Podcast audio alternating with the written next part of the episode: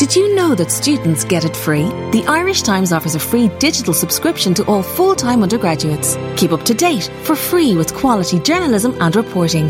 Claim yours today at irishtimes.com slash subscribe slash student. Для защиты нашей Родины. on Wednesday, Vladimir Putin announced the partial mobilization of his country's population after Russia suffered setbacks on the battlefield in Ukraine. Almost immediately, many young Russian men started panic buying tickets out of their home country. Like this Russian man who arrived at Istanbul airport on Thursday. Partial mobilization is uh, one of the reasons why I'm here. I feel that not really many lots of Russian people want to to fight and want to be mobilized and want to go to the army. But back in Russia, the call up has already begun. Videos on social media show men saying goodbye to their families and boarding buses. This is in the news from the Irish Times. I'm Sorcha Pollak. Today, will Putin's mobilisation change the course of the war? Journalist Dan McLaughlin has been reporting on the war in Ukraine for the Irish Times over the past seven months. Dan, you're currently in the southeastern city of Zaporizhia. I spoke to you just last Tuesday after Ukraine had made some major territorial gains, but a lot has happened since then. So let's start at the beginning. We talked last week about the potential that war crimes could be uncovered in the liberated areas. And then pretty much straight away, unfortunately, news came out about the discovery of a mass grave outside the city of Izium. You have now travelled to Izium in the past week and you spoke to people there. What did you find? What are the conditions like in this city, which was under Russian occupation for more than five months? Yeah, Izium was uh, taken over by the Russians in early March after extremely heavy fighting um, over a couple of weeks, maybe a little bit longer, which did a lot of damage to the city. After that, people lived in extreme isolation. Um, no power supplies, no heat, no light, no water flowing through the pipes. Um, no internet connection, no telephone connection. So they didn't know what was going on in the rest of Ukraine, never mind the rest of the world.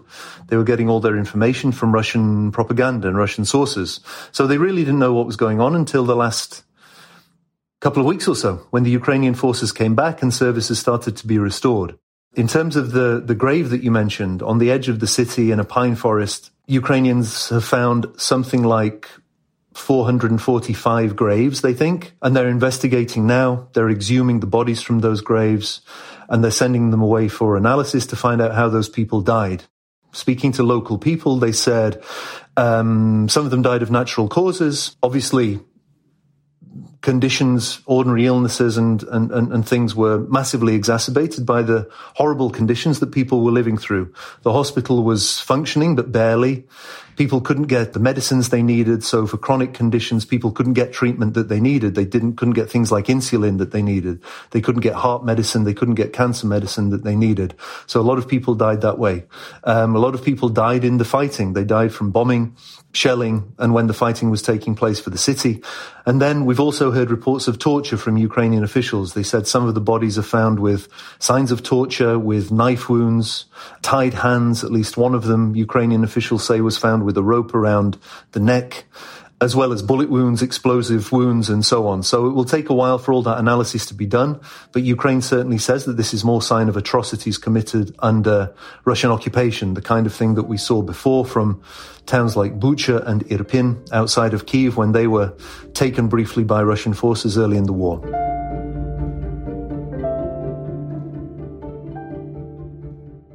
So, Dan, the Ukrainian offensive, which picked up so much earlier this month, has now slowed down. Uh, fighting is still going on, but there isn't the same sort of forward momentum for Ukrainians as there had been. What is the latest news from the front line? Well, Ukrainians are consolidating their positions in Kharkiv. They've taken all of Kharkiv region or almost all of Kharkiv region back. We've been told in the last couple of days, including in Kharkiv, that there is still some fighting and shelling going on in areas close to the Russian border and close to areas that the Russians still control of Ukraine. So that means the Donetsk and Lugansk regions. But certainly the Ukrainians were very optimistic that they could continue to push into those Donetsk and Lugansk regions using the momentum that they gained in Kharkiv. Um, and they they consider that to be one of the reasons why Putin's declared this mobilization that you mentioned at the top of the show. Also down in Kherson region, we're still seeing heavy fighting. Ukrainians are still confident that given the weapons and given time, they can take these regions back. But at the moment, as you say, the pace has certainly slowed and it's a, a, a time of consolidation really and waiting to see where the next forward movement from the Ukrainian side occurs, if indeed it does occur in the near future. So, on Wednesday morning of this week, after 24 hours of speculation that it was going to happen, a pre recorded address by Vladimir Putin was televised in which he announced a partial mobilization. Reserve troops can be called up and sent to Ukraine, up to 300,000 of them. Now, this has been the subject of much discussion ever since what it says about how Russia is doing in the war, how much difference it will make in the course of the war, and, and so on. Firstly, Dan, how was this news received in Ukraine? Is there any sense that Ukrainians feel intimidated by this? Um, there's no sense of that, I don't think. Certainly, the official message that you're getting from Ukrainian leaders is that this is a sign of weakness from Russia's side. It's proof that this isn't going according to plan. The theory from the Russian side seemed to be at the start of the war that Ukraine would fold very quickly, that this would be over in a matter of days, if not weeks. Clearly, that hasn't happened. Putin also said earlier in the war that there would be no mobilization. Even last week, Kremlin spokesman Dmitry Peskov said that mobilization of any sort was not being considered and discussed at the moment. So, in kind of a message that's being echoed by Western leaders as well, this could well be a sign of weakness and a sign that things aren't going according to plan in Russia. Certainly on the Ukrainian side, morale is high from everything that I can see. Because of that Kharkiv counteroffensive that you mentioned, because of signs that partisan groups are working effectively in occupied territory, including in Zaporizhia region where I am now, including in Kherson region where Russian appointed officials and also local collaborators are increasingly the subject of assassination attempts and bomb attacks. So no, I don't think this intimidates Ukraine at all. One thing that I should mention, I think generally, is that morale gen- generally seems to be very, very high among the Ukrainian troops. And that's partly, I think, because it feels like a consolidated effort on Ukrainian society's part to defend the country as best they can, using everything that they can do. And people feel, I think, generally inspired by that. They feel motivated by that. And they also think that this is an advantage they have over the Russian side. They don't believe Russian soldiers are as motivated as they are. They don't believe they can be. They think, you know, why does a soldier coming from thousands of kilometers away in the Russian Far East or Far North or Siberia or the Caucasus, what are they really here fighting for? Do they really believe Putin's propaganda or are they just coming for a wage? Generally, they think they're just coming for money and that they are liable to, to fold much more quickly, and they're certainly not going to, to fight as hard as Ukrainians will fight for their own land. There's also the question, and, and Ukrainians ask this as well, how will Putin really organize this? It's obviously a massive logistical undertaking. How do you get 300,000 people, if that's what Putin wants? How do you get them to the front line? How do you tra- give them enough tr- decent amount of training? How do you get them all equipped and so on? You know, these, these reserves aren't going to suddenly appear on the front line tomorrow. I think it will be very interesting and potentially very challenging for, for the center, for the Kremlin, and also for regional governors and regional authorities to get these numbers delivered to the Russian military without seeing kind of significant opposition or, as you mentioned there, things like thousands of people making for the border to try and get to Georgia, to try and get to Armenia, to try and get to Finland, to try and get out of Russia any way they can and make sure that they don't end up serving.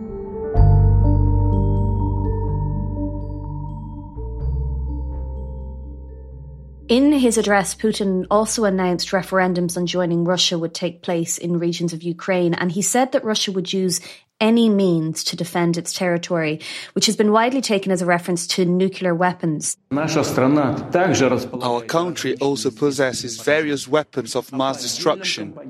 And some components that are even more modern than the ones NATO countries possess. And in response to the threat to the territorial integrity of our country, to protect Russia and our people, we will undoubtedly use all means in our disposal. This is not a bluff. How seriously are Ukrainians taking the threat of, of nuclear weapons right now? Again, I think Ukrainians have thought from the start that Putin's really capable of almost anything. I don't think the recent announcements of this week really changed their view mm. on that. They felt like this is a war for mm, what Putin wants to be the total destruction or total subjugation of Ukraine. And they think that backed into a corner, he could do anything. I mean, they haven't really uh, had any doubts that he could potentially use nuclear weapons or chemical weapons or something like that. They don't really put anything past him.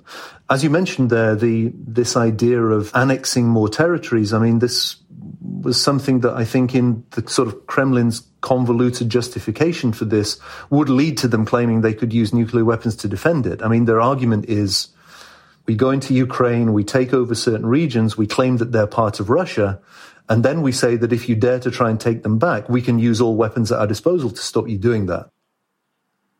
That is also something that Dmitry Medvedev has also confirmed.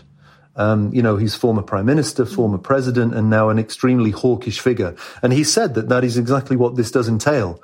When Russia declares that these regions in Ukraine are part of Russia, Russia can use, according to its own defense doctrine, nuclear weapons to defend them. So again, Ukrainians are hoping that the West can somehow prevent Putin from taking any step like this, or people in Putin's circle can stop him doing it.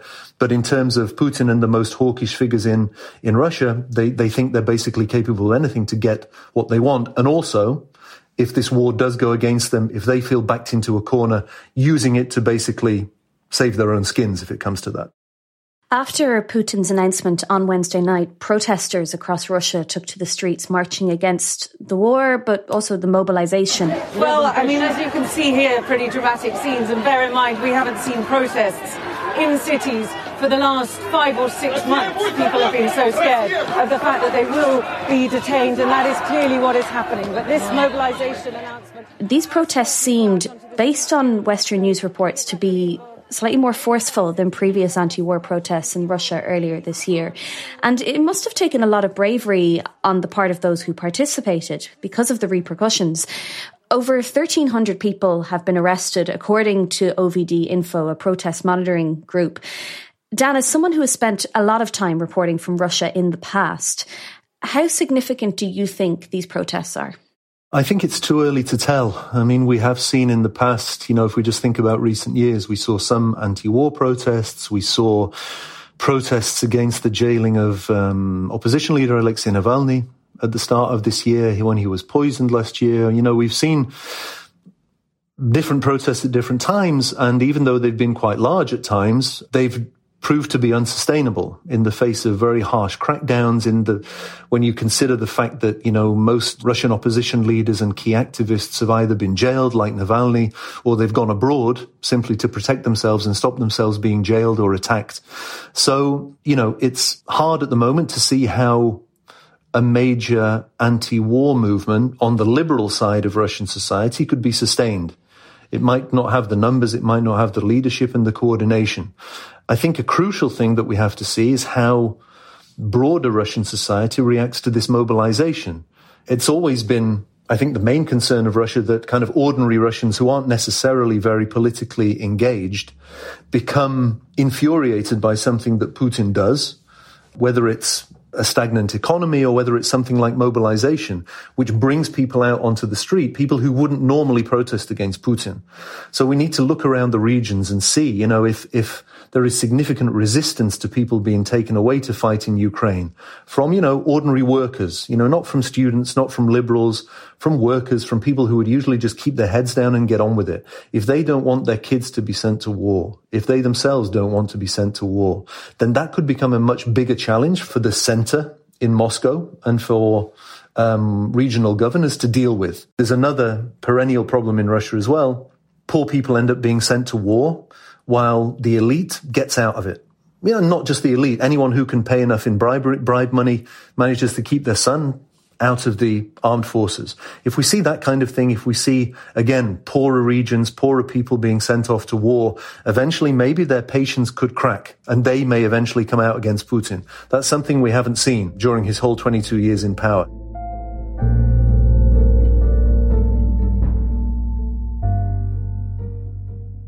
Первый грех – это дезертирство.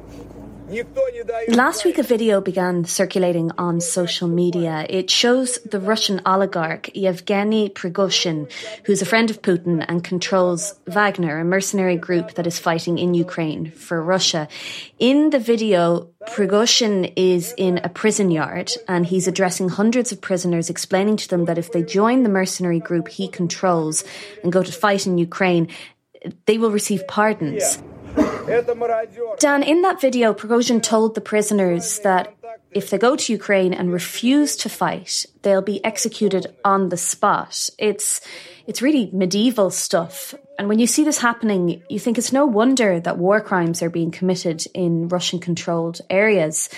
It seems desperate, but also incredibly dangerous. What do you think? It does, and it's it's an extremely sinister development. Um, and we just don't know really who is fighting and who's leading things on the Russian side in certain sectors. It seems like the Wagner group, for example, and we don't know, and these are mercenaries, um, not directly, it seems, under the control of, uh, of Russian military officers, although very cl- closely connected to the Russian military and being supplied by the Russian military.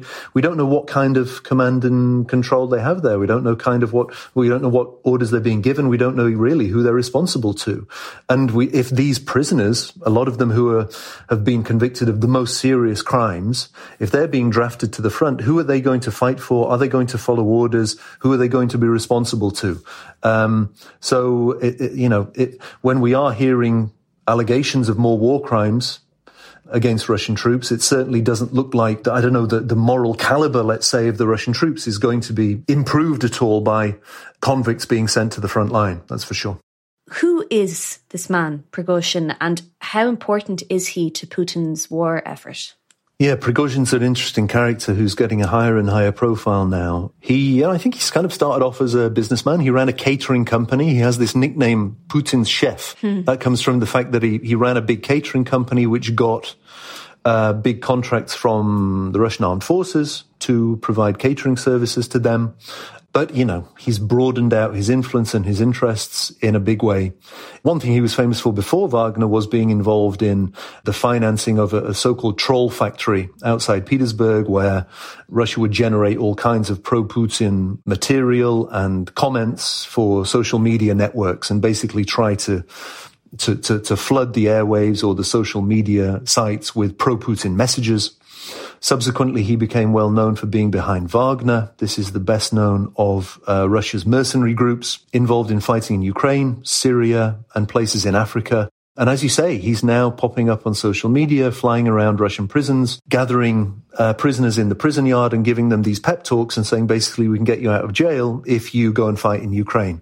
That's what Prigozhin's doing now. As I mentioned, he is getting a much higher profile, you know, because we don't see Putin going and meeting troops. We don't see Putin giving pep talks directly to soldiers. And people like Prigozhin are increasingly kind of filling that gap. He appeals to nationalists who are all in favor of the war. There's a, there's a very kind of hawkish element in Russian society, which now looks to people like Prigozhin to call the shots and to, and to get people to the front line. So we'll see. I mean, at the moment, he is seen as a Putin ally if Putin becomes a kind of weaker or sidelined figure in the future, it's certainly possible that someone like Prigozhin, who looks very ambitious, could potentially take up a bigger political role. Ukraine and Russia have carried out a prisoner swap with Russia. On Thursday night, it emerged that hundreds of Ukrainian prisoners of war had been released by Russia in exchange for Russian prisoners of war.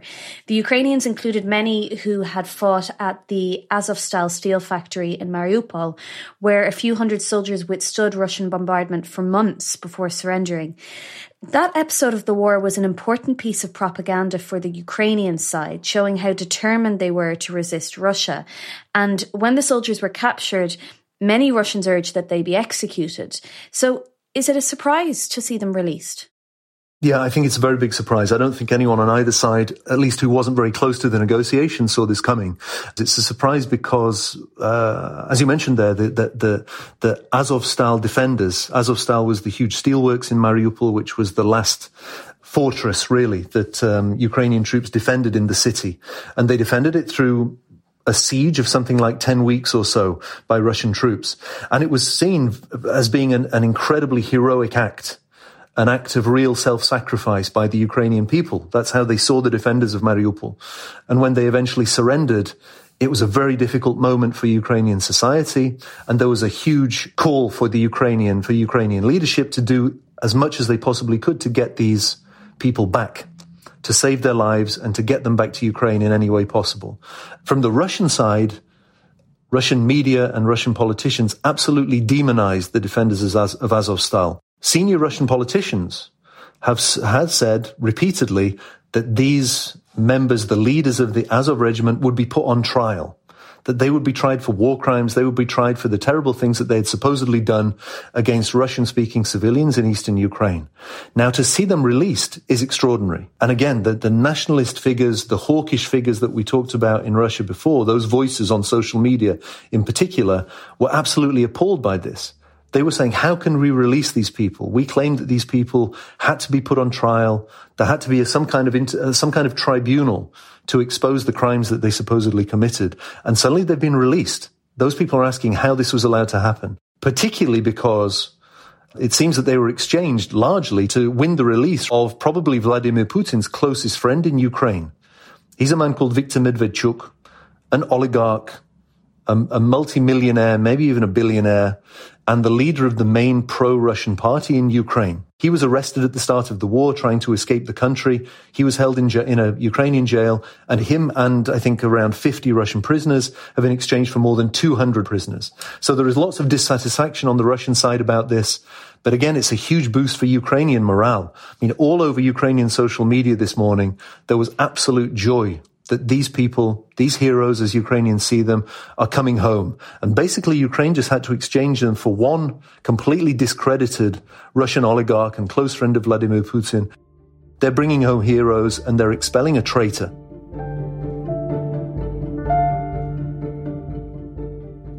A crime has been committed against Ukraine, and we demand just punishment. On Wednesday, Ukrainian President Volodymyr Zelensky addressed the UN General Assembly via video link. Zelensky was extremely defiant and sounded up for the fight, but given all these factors we've discussed the situation at the front line, the mobilization, the threat of nuclear weapons, and the approach of winter where do you see this war going in the weeks and months ahead? I think the most likely prospect is more stalemate know, kind of settling into the kind of frontline areas that we have now. The front line basically becoming sort of bedded down in its current position.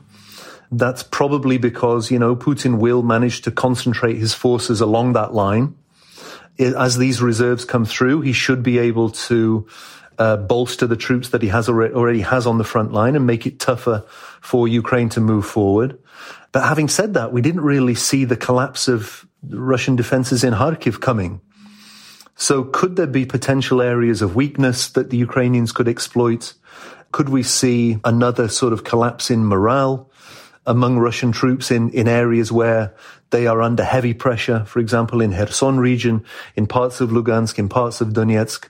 I mean, as well as, as, as Ukraine feeling that it has an advantage in morale and its willingness to fight, it also feels like it's able to move much more quickly, react much more quickly to developments on the battlefield. Its commanders are now operating according to kind of a, a, NATO model of command and control, which gives officers on the battlefield much more responsibility and much more leeway to fight in the way they see it, to exploit opportunities as they see it on the battlefield. And they see Russia still kind of operating in a slow, rather cumbersome way, in a more Soviet way and this feeling of optimism that I think has gone through Ukraine and gone through the Ukrainian troops in the last months or so with the Kharkiv counterattack, whether they can they can develop that and make something happen in Lugansk, Donetsk, Kherson. Dan, before we finish up, what are you planning to do while you're in Zaporizhia in the southeast of the country? Well, one of the reasons reasons this is an interesting place to be is that it's um, uh, Zaporizhia region is one of the areas where Russia hopes to hold one of these, these referendums on joining Russia um, in the next four or five days. Zaporizhia region, Kherson, Donetsk, and Lugansk, four regions that are partly occupied by Russia at the moment. But the regional capital where I am now is actually still controlled by Ukraine. Um, so I'm talking to people here about what they feel about uh, these potential referendums. I'm talking to people who've crossed the front line and have come from occupied territory to government controlled territory to seek safety. Um, and so I'll be following that in the days ahead. Um, and also, of course, continuing to follow what's going on in Kharkiv, where I've just been, whether Ukraine can continue to consolidate its its uh, gains there, um, what we see from the investigation into alleged war crimes in Kharkiv region, and also seeing how um, the developments come from Russia, how the mobilization works, and um, yeah, and that's that's going to be the main focus for the next week, ten days, two weeks to come. That's all for today. My thanks to Dan McLaughlin for joining us on the podcast from Ukraine. This episode was produced by Declan Conlon. In the news, we'll be back on Monday.